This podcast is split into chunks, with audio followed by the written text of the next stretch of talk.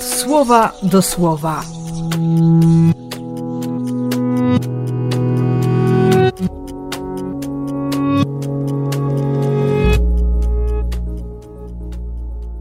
Drugi września, sobota.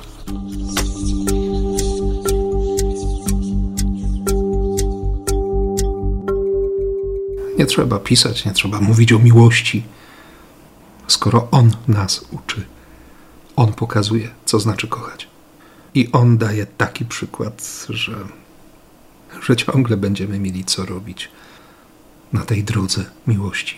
Dlatego Paweł bardzo sensownie powie, żebyśmy coraz bardziej się doskonalili.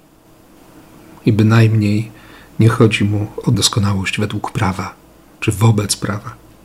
Paweł już się przekonał, że, że to nie zdaje egzaminu, że nie o to chodzi.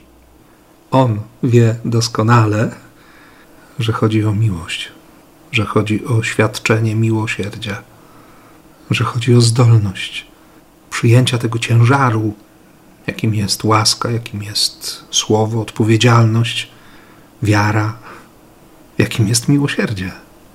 Że chodzi o to, by, by nie potraktować łaski, słowa i miłości jak czegoś, co, co wrzuca się w grób.